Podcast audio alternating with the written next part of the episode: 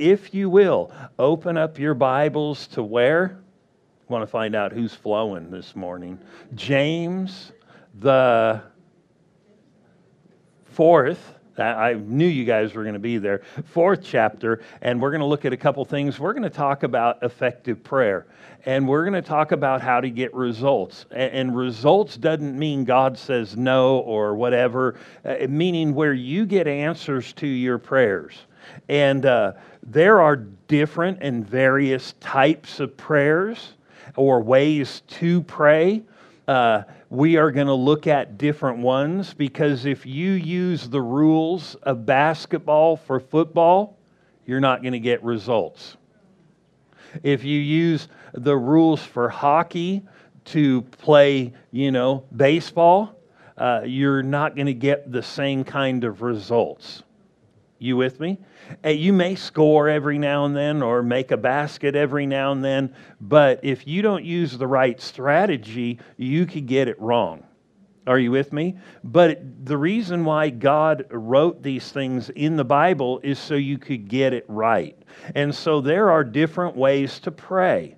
And sometimes people think prayer is prayer, and that if you pray, it's kind of all on God. Uh, and if it happens, it happens. And if it doesn't happen, well, that was just uh, how it was supposed to be. It was kind of like I rolled the dice and it didn't land right this time, but next time maybe I'll roll the dice and, you know, I'll hit the right numbers and God will be in a good mood. I'll have done good enough and, you know, He'll, I'll get it.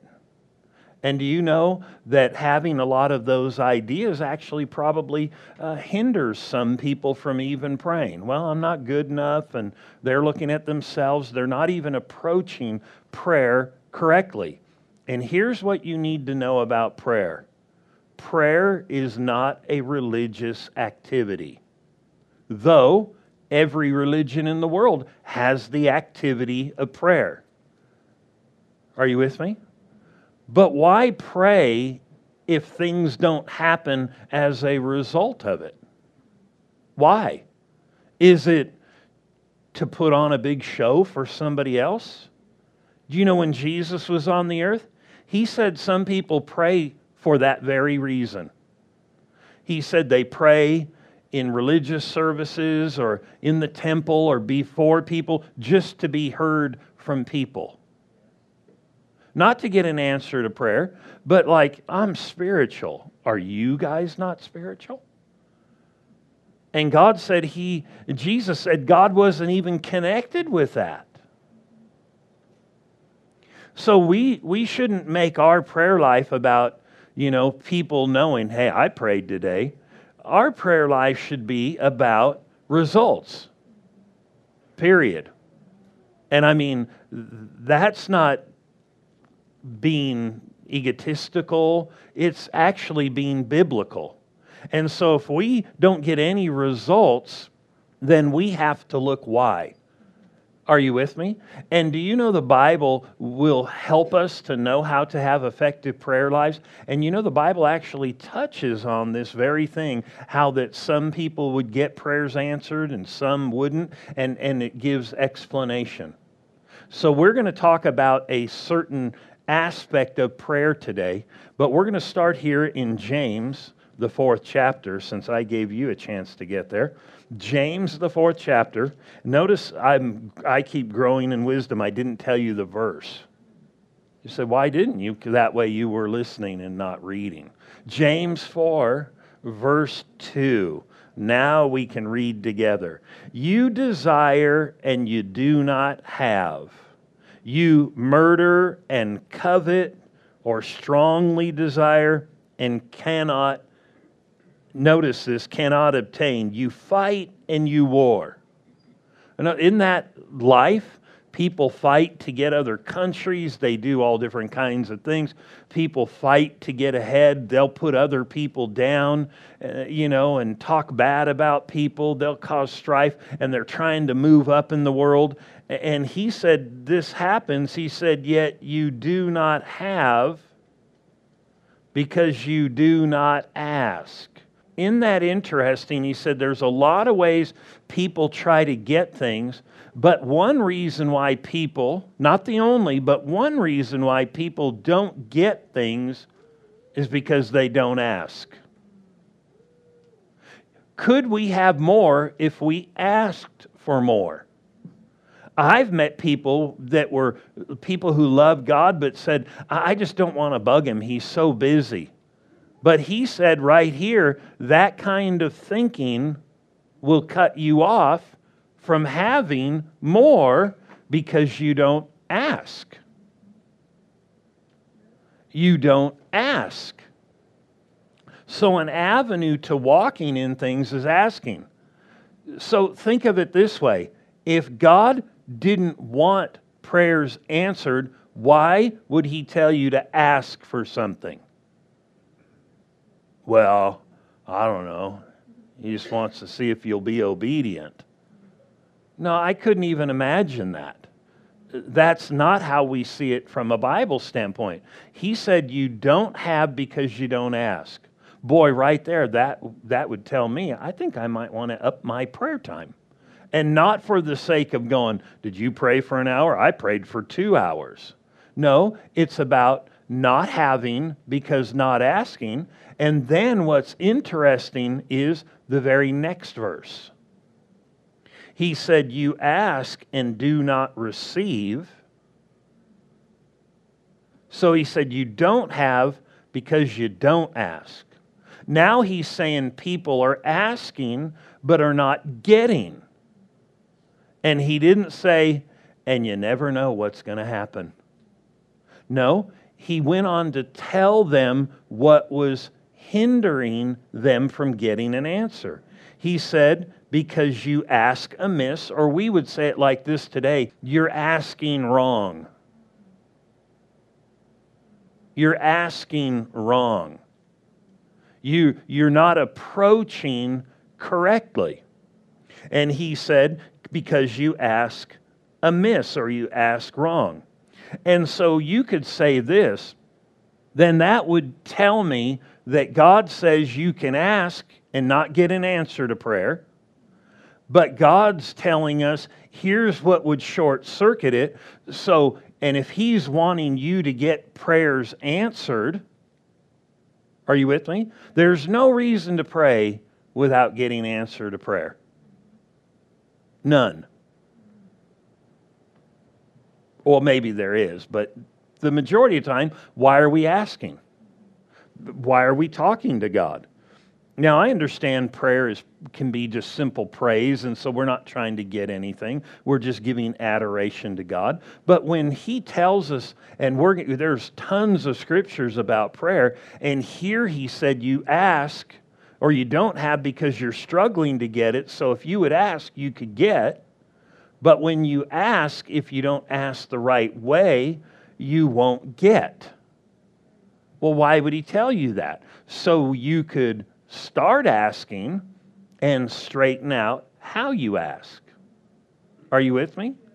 And that may seem foreign, but there are tons of scriptures.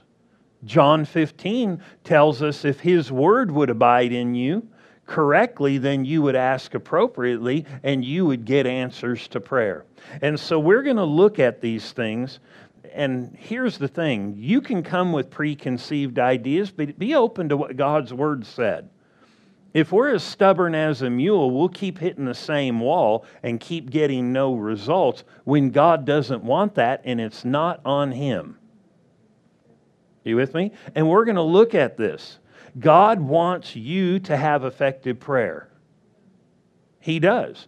That's why He gave us the governing principles or rules. Are you with me? To prayer. So I want to make a couple of statements. Prayer is not always trying to get God to do something. Let me say that again. Prayer is not always trying to get God to do something. Prayer is often this recognizing that God has already done something. Now, this may not make sense, but when I explain it from the Bible, you'll recognize it. it's not always trying to get God to do something. My prayers are not trying to get God to do something. It really is recognizing often what God has already done. Now, that doesn't make sense because most people equate prayer to what they see happening out here, what they're experiencing. But prayer is often is is the result or should be approached this way that God has already done something. When Jesus died, he already did something. And this is a fundamental mistake people can make in prayer, and I'm sure I have at times. But as you see in the Bible, that there is stuff out in the spirit realm. There is a heaven, there's a hell, there's angels, there's demons.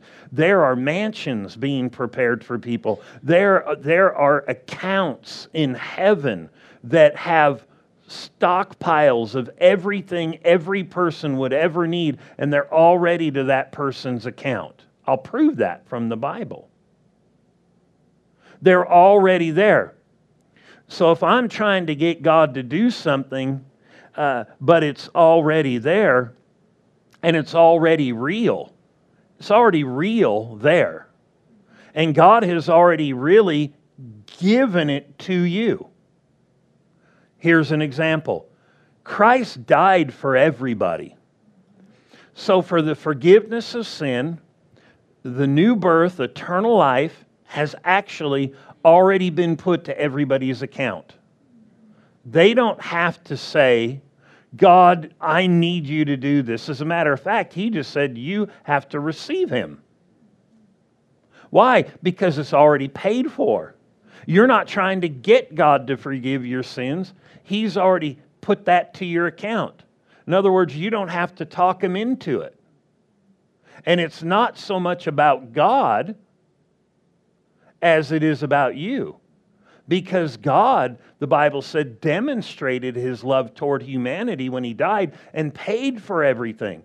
So he is already has an attitude of love toward humanity, and he wants things uh, to be walked in, and it's already there. Are you with me? And so that approach to prayer will make a huge difference. That there are things that are real in the spirit. And we're going to look at some of these different things. But one thing is is this thought of it's already there changes the fact that instead of trying to get God to do something and start working on your behalf, like I better be good enough, I may I need to pray hard enough right now oh, I've been spending a lot of time praying because I'm trying to get God to do something, and He's up there going, I already did something. So, could I be asking amiss? And he said, if you ask and don't receive, there is a chance you may be asking wrong or approaching the situation wrong. I'm trying to get God to do something. And if I could hear him talk, and I can through his word, he would say, I already did something. And it's real in the spirit. Here is a famous verse, Mark 11. But we're going to look at something. And like I said, sometimes you can read a verse and overlook the obvious. Overlook the obvious. Mark 11, 24, Jesus said, Therefore, I say to you, whatever things you ask,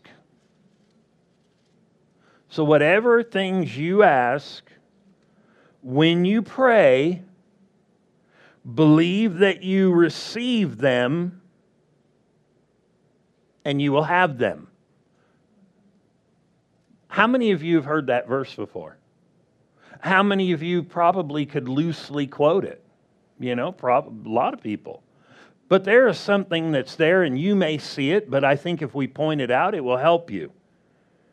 Notice this. Therefore, I say to you, whatever things you whatever things you ask,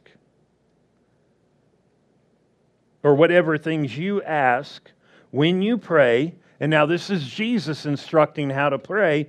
Believe that you receive them, and you will have them. Believe that you receive them, and you will have them. Now, this is where the rubber meets the road today. People are going to have a choice of meat on their tacos. This is going to get real deep. You can go all one kind. You can put your order in and say, I just want chicken. You're allowed to do that. Or I just want beef, or I want this kind or this kind. Now, I'm not trying to be too profound, but just enough. You can't receive it unless it's already there. Until it's there, you can't receive it.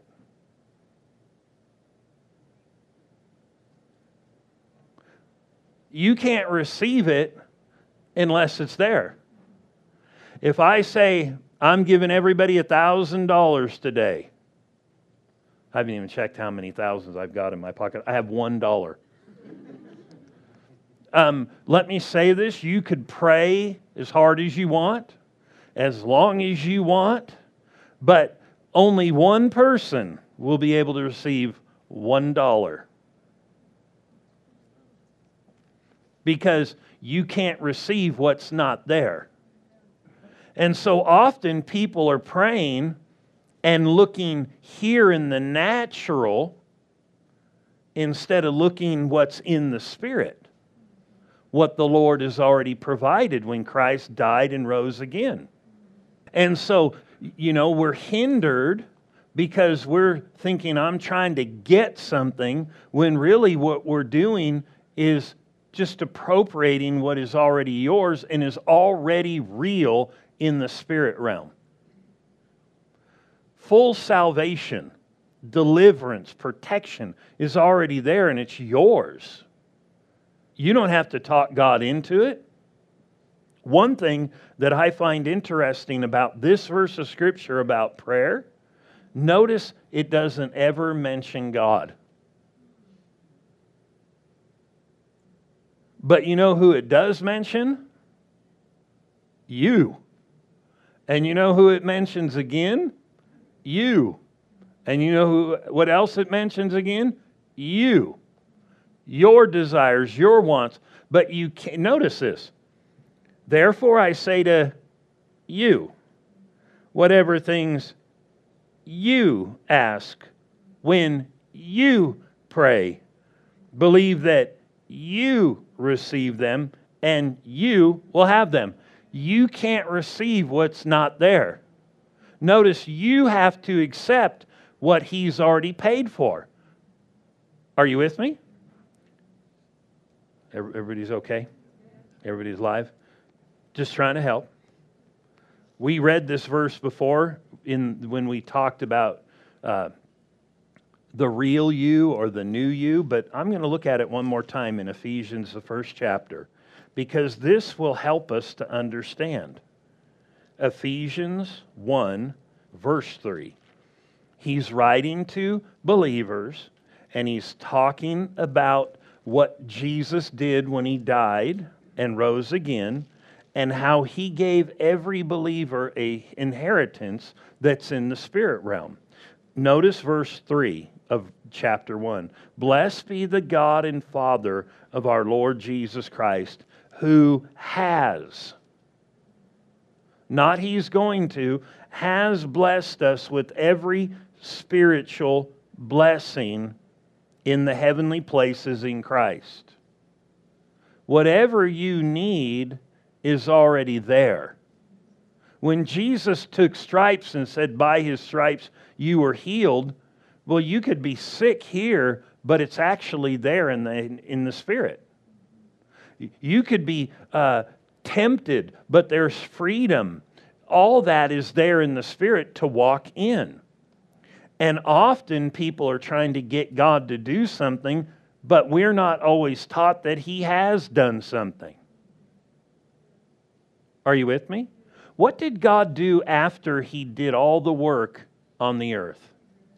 He rested, he, he stopped working. What did Jesus do? You know, he, he sat down, he rested. What did Jesus do after he died and rose again? He went and sat down at the right hand of the throne of God.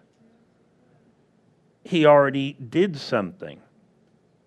He already provided. If you will read the New Testament, you will find it is often telling us what Jesus already bought and paid for. Now, it may not be a reality in our lives, but it is a reality in the Spirit. And we could get a hold of it if we would recognize what we need here is really there. I know for me, when I wasn't walking with the Lord, I wanted to be satisfied. I was dissatisfied. I was a not uh, didn't have the best attitude. I was always upset with everything. I just had a temper problem, and I was miserable. And I know I made people miserable. Are you with me? Somebody might say, You still make people miserable. It was worse. I'm just saying.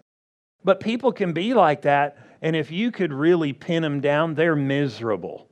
They're just a miserable person.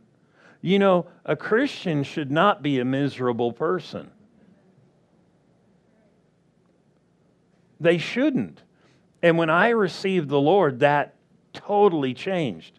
And it wasn't that God one day, when I said, Jesus, I receive you, he went, everybody snap to it. We got to do a major work. Here's that guy that's all goofed up. We need to help him. We need to satisfy him. No, it was already to my account. Jesus had already died. He had already risen. He had already provided it. It was real in the spirit. When I prayed and said, I receive you, Lord, I wasn't talking God into doing something. He had already done something 2,000 years ago. And he wasn't trying to withhold it from me. He's not trying to withhold anything from anybody, so to speak, in this avenue or this way. And so I asked, and man, things changed. Why? Because I was good? No, I was not good. I mean, I was on the list, I was on Santa's naughty list. So if I was on his, you know, you'd think you don't get from God either, but God had already supplied it. And so I asked, and he willingly gave. It's like this. If if you're praying and not getting, you need to really know what is already yours. Are you with me? Prayer you could say is almost like an ATM. I know that makes it sound crude, but you can't get something out of an ATM if it's not already there. Isn't that true? I mean, if you've got a billion dollars, which we all do, in the bank, spiritual bank, But in the, if we had it in the natural, we would not be expecting the bank to do anything. Would we? We wouldn't get mad at the bank if something didn't come out. We would think that I punched the numbers right. But we would know I've got this before I see it. Are you with me? Now, I know it's mine. It's not seen, but I've read about it in my bank statement. But there's the problem. What if I haven't read my bank statement and somebody put something in there that made me rich? In the Bible, if you read on, he prayed that people would see what their inheritance was. That means we automatically don't see what we have. So I could be, I could get mad at God. Why aren't you doing this? And, and it's not an issue of him doing it. It's him, he's already done something. I can go down and protest at the bank and say they they're mean down here. They don't whatever, and they're like, but the money's there. You have the code. You push the buttons. We're not going to come out and do it, and you can't just go stand at the cashier's thing and go. You got to ask intelligently and say, I want this amount. And they say, Well, what's your account number? What's the scripture you've got? And it's not telling you because they're trying to withhold anything. You just have to make a demand. And you're not making a demand of God, and you're really not making a demand of the bank, so to speak, either. It's just there. You're just operating in it, right? I mean, I do the drive through ATM all the time. I wonder if God is a lot more like that. You know, you ever go to the, the grocery store and you're just going to get what you're going to get? And you put your card in there. And you know what I often ask you? Would you like more cash back? Oh, no. Hey, but if it's in there, you can take it. I wonder if there's times we pray and God's like, Is there anything else you want? Oh, no. But we have not because we ask not. If it's already there, then we can partake, and it's not a sweat on God. But the issue is people think it's a big sweat on God, like He has done nothing and there is nothing already there, and we're just trying to squeeze something out of Him like a turnip, you know, and trying to get some turnip juice. You know how good that is. But you you are responsible to push the right buttons and to know what's in there because you may, you know, go, "Oh, I can't do that." How many have done that before and thought, "I can't take money out of that account because there isn't the money in there to take it out?" And sometimes that may be true. But when it comes to God, how important is it to know? Because He is our Father and He has put things there and they are really there. Notice this verse, 2 Peter to prove these things. He said it's already to your account. He already has blessed you with it. That doesn't mean you're experiencing it. That's why he went on to explain the things he did after. He's in, in Ephesians because he said you have an inheritance, you have a calling. He said you have authority, but they weren't walking in it, but he wanted them to. And he wasn't saying, I'm going to do this. It was real in the spirit and it was to their account. It belonged to each one of them, all of the believers, not a special select few. Are you with me? So here in Peter, there is the same exact thought. Second Peter 1 will begin in the first chapter in verse 2. Grace or God's ability and God's strength and peace or God's peace be multiplied to you. Well, if you started hearing you have an inheritance and God's already put this to your account, I'll tell you what, that can mean more peace. Whew, it's already there. Grace and peace be multiplied to you in the knowledge of God and Jesus our Lord.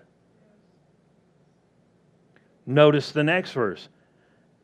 Well, I'm going to read it in a different translation than the New King James because I've got it. By his divine power, God has, which means not he's going to, it means this has already happened. He has given us everything we need.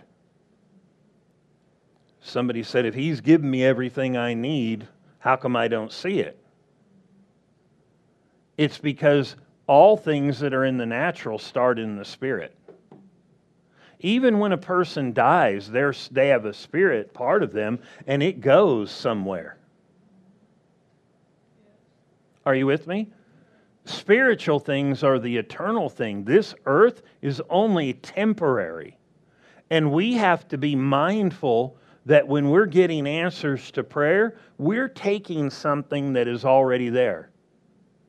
When we introduce somebody to Jesus and reach out to them, we're asking them to receive Him. But I've never had like a Jesus Barbie, you know, or a GI Jesus, and like, you need to receive this. And they're like, thank you for GI Jesus. I'm saved. And they're like, my life is so different right now. No, it's spiritual. Jesus is a spirit when he was in the earth and right before he left, he got caught up out of their sight. He exists. And so when somebody receives him, they're receiving something spiritual. And we all that have received him know that once you get him in you, things start changing. Things start working. When you acknowledge that there is something in you once you've received him, it starts becoming active. But how many people don't acknowledge what's in them because they don't feel it?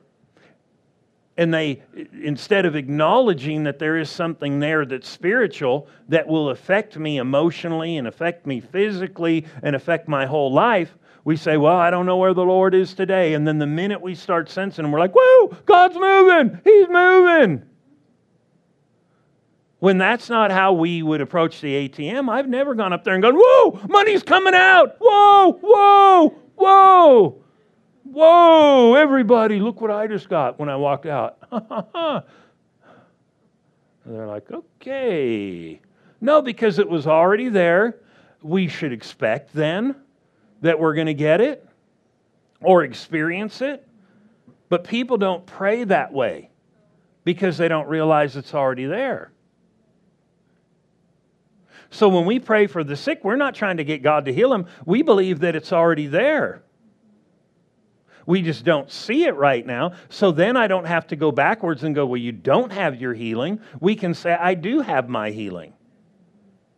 And, and, and when Jesus prayed for people, he never gave them a bag of healing, they received. Because it was there before they saw it. Is everybody okay? Let me finish reading this. I'll start over, verse 3. By his divine power, God has given us everything we need for living a godly life. Whatever you need to live a success in this earth, spirit, spiritual things, soulish, emotional things, physical things, relational things, he's already provided it. It says, We have received all of this by coming to know Him. In other words, it's the same type of thing. When you gave your life to the Lord, this was all put to your account. Whether I withdraw it or not, it was all put to my account. I can go to heaven and not have partaken of anything and had little or few answers to prayer, and I'll still get there because I received the Lord. But according to this, when you came to believe in him, you have a massive inheritance. Notice this. We have received all of this by coming to know him, or when you came to know him, or you could say when you got saved. The one who called us to himself by means of his glory and excellence. This tells me that, that I've already got a lot of money in my spiritual ATM, so to speak, or a bank account.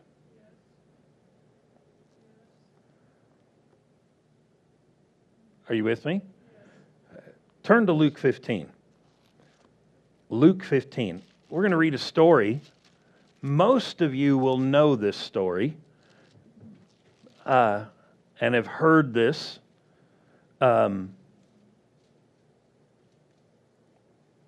And I'm going to read through a number of verses, but but think of it this way when we read the story. I'm going to tell you which one it is. Luke 15, it's the prodigal. Anybody remember the story of the prodigal child? And really, even my Bible has a note above it. It says the parable of the lost son. But now let's read verse 11 and see if it's talking about the lost son or the son who's not walking with the Father, or the son who's not walking with, it's a picture of walking with God. Let's see if that's all it is. Here's the first verse Jesus is sharing this. I believe it's a perfect picture of prayer, or an interesting one to look at. Notice the very first thing. Then he said, A certain man. So this is not a parable, this is a certain man had two sons. So is he talking about one son or two sons? Two. Now, the little note up above that says the parable of the lost son or the parable of the, the prodigal son, whatever you have written above that in your Bible, Bible translators just put that in so you knew when you're reading through, oh, that's where this story is. But that doesn't mean that's inspired by God. Because Jesus, the very first verse says, two sons. The note up above says one. So we're going to look at the two sons. And this is a picture of something to show us how God the Father is to people. Verse 12 says, The younger of them, so he's going to talk about the younger one first, said to his father, Father, give me the portion of goods that falls to me. In other words, he expected, he believed he had an inheritance.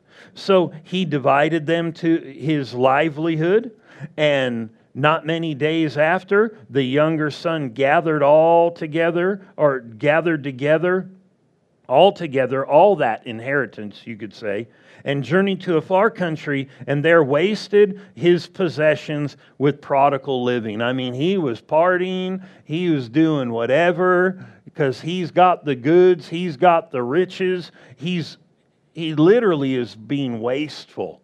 It's interesting because prodigal living literally means wasteful living. Well, that's real interesting because that doesn't mean you always have to be out there to be a wasteful liver or wasteful living. Not that you can't use your stuff to enjoy life, but sometimes people just have habits that waste and don't bring certain returns. But that's a different sermon or idea. But notice, but when he had spent all, and it, and if when we read, you're going to see he must have had some money when he did this. There arose a severe famine in the land, and he began to be in want. You know, it's interesting uh, how circumstances in the world can compound things in people's lives. You know, how many things have been compounded in the earth today because of the pandemic and the pressures? You know, I, I told this story about a neighbor two doors up. I was getting ready to go to the store. It was later at night. It was about nine something. I had been praying. I was sitting on my couch and I went to stand up. And inside, I was super constrained. Like, don't go to the store. And I was like, why, Lord? you know, I've said things out loud without, if you were with me, I heard something inside and I've said it out loud. And and uh, I remember sitting down, then I thought, well, I should be able to go to the store. I stood up and something in me, it was like it pushed me down. And I was like, what's going on? And I could sense something, and I was like, is there going to be like bullets or some kind of like a, is there going to be a robbery there and i'm like well i'll just go to a different store and i knew don't and I'm like, and it just seemed like a shooting. I'm like, okay, uh, then I don't need to go to any store because I don't want. Maybe the bank robber's going to go from that store and go, I'll go to this one, and I'll, and I don't want that.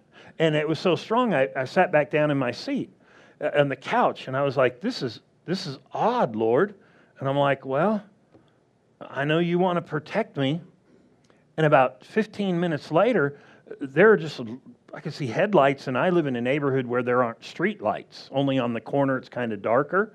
And I'm like, why are all these lights? And I could hear noises. And I'm thinking, this is weird. And then there, there's lights on the other homes, and I thought, this is not normal.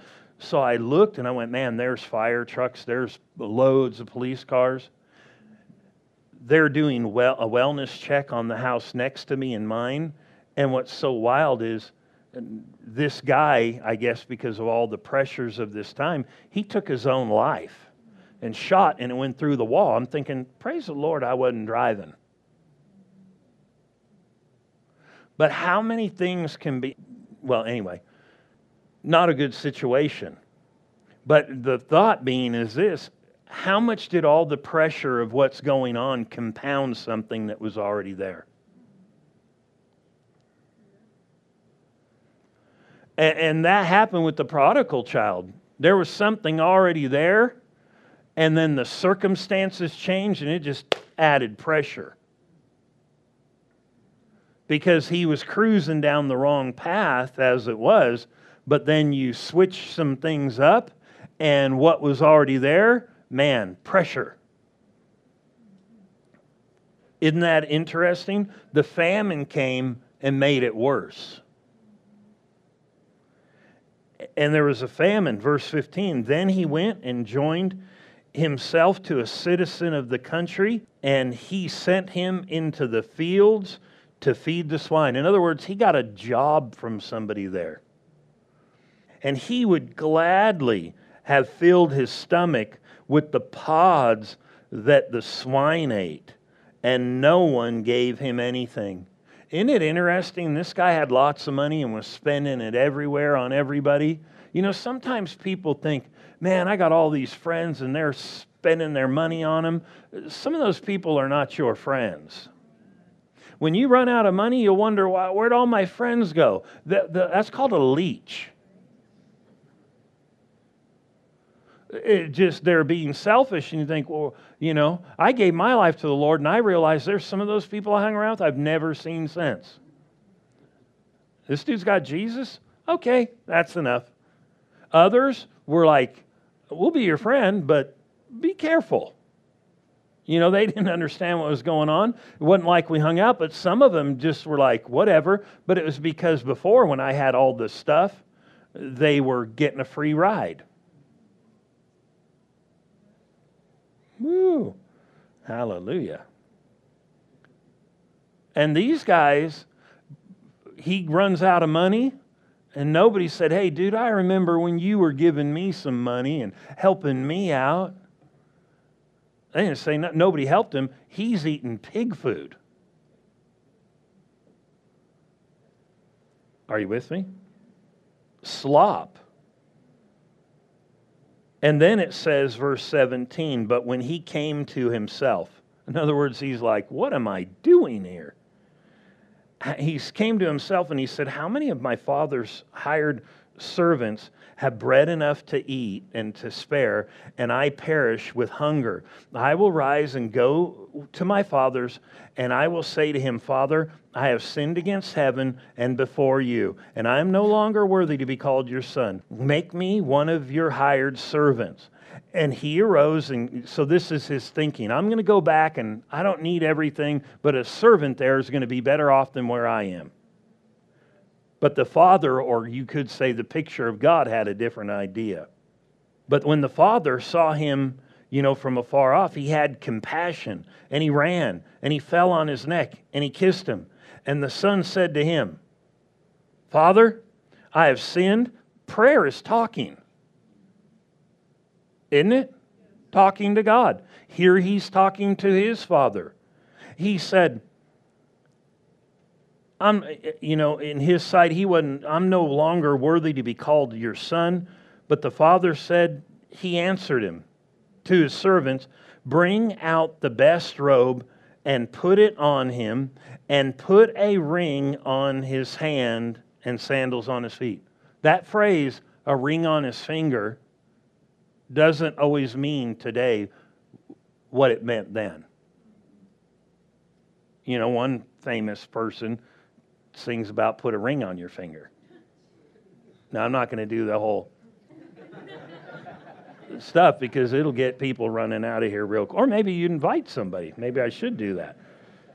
But that doesn't mean what it meant back then. Back then, when a king or a ruler put a, or, you know, or somebody with authority put a ring on your finger, it was like having an ATM card and you got to use their account. It was authority. It's what you would melt wax and put the stamp and said, This is approved.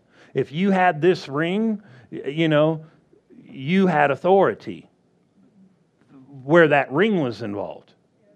And so when he put it there, he basically said, I've got everything is going to your account. You're going to be able to access stuff now. And it's a picture of a, of a person coming back to God and walking with God. And, and then verse 23 and bring the fatted calf here and kill it. So he's telling his servant, and let us eat and be merry. For this my son was dead and is alive. He is lost and he's found. And they began to be merry. They're like, yes, this is awesome.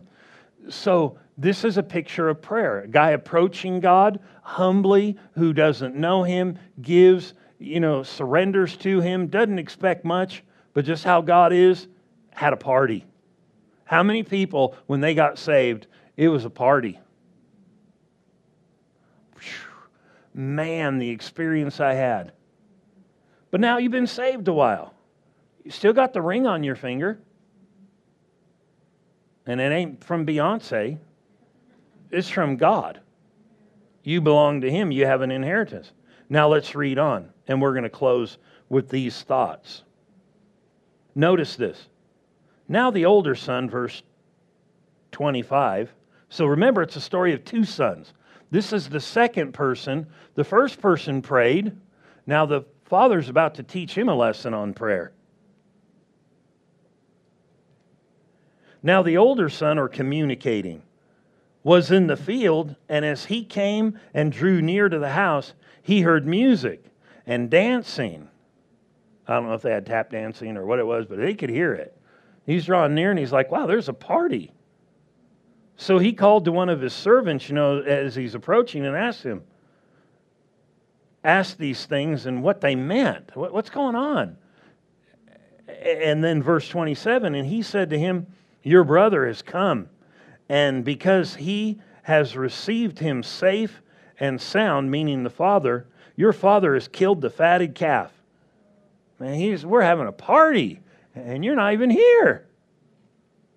You're not experiencing it. So obviously, the older brother is going to be quite thrilled about this party, but it says he was angry. The first kid gets answers to prayer, but the one that's been there for a long time doesn't get, he's angry with what this guy has received. I'll tell you what, I've been serving God for 20 years and they come and they've been serving God a week. Tell you what, I'm way better than them. I pray all the time. I'll tell you, I work harder than them. I that that that wasn't flying. He was angry and would not go in. Therefore, his father came out and pleaded with him. God started dealing with him. So he answered and said to his father, The father's pleading with him to come in and partake in experiences, and he's like ticked off. But aren't they praying, talking? He said, Lo, lo these many years I have been serving you. This is the, the committed Christian. Not the one who's been out there living like a wild animal, filthy animal. I never transgressed your commandment at any time. You know, I'll probably talk about praying, how we're told to pray in Jesus' name. You know what he's doing? He's praying in his own name. I serve you. Don't pray in your own name, it's got no standing. What did you do to put something to your account? He did it all. He did it all. He said, I never transgressed your commandment at any time. And yet, you, you, how many people have prayed and said, What's wrong with you, God? And if we're looking at this as prayer, we've already seen it's not so much about God because He's already put things to our account. You never gave me a young goat that I might be merry with my friends. In other words, you didn't have a party for me. But as soon as this son of yours, not his brother, this son of yours, this other Christian, not that we're part of the same body, who has devoured your livelihood with harlots. So this dude's out there with prostitutes Of course, God would never answer it. Oh, he did. And devoured the livelihood with harlots. He was living a party lifestyle. And you killed the fatted calf for him. when he came back. There's a party waiting for people who are in the world, and they think it's out there, and it's in here, and with the Lord. And he said to him, Son, you are always with me. He recognized, I know you're walking with me. But then he flips the table and he said, And all that I have is yours. But if it was his, why didn't he have it then? Because it was his. And what is his is his responsibility. You can't receive what's not there.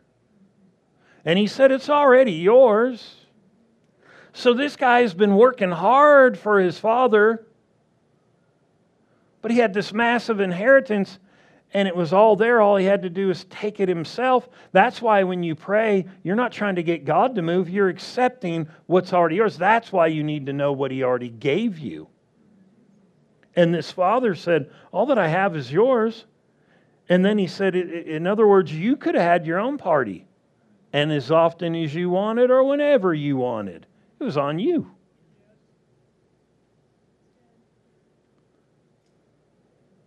So, answers to prayer are more on us than they are on God when we learn what He has already done. It was right that we should make merry and be glad. Notice we, Him, and them. For your brother was dead, but he's alive again, and was lost, but now he's found. Well, the interesting thought about this prayer is whatever thing you desire when you pray, believe that you receive it, and you'll have it, but you can't receive what's really not there. But once you find out it's there, it's up to me to go to the ATM and make a withdrawal. But if you don't think it's there and you're trying to get it, then where are you making your withdrawal from? But if you recognize it's really there, you can partake. Is what you need really in the Spirit? It is. But you don't know what it is unless you know what's in here.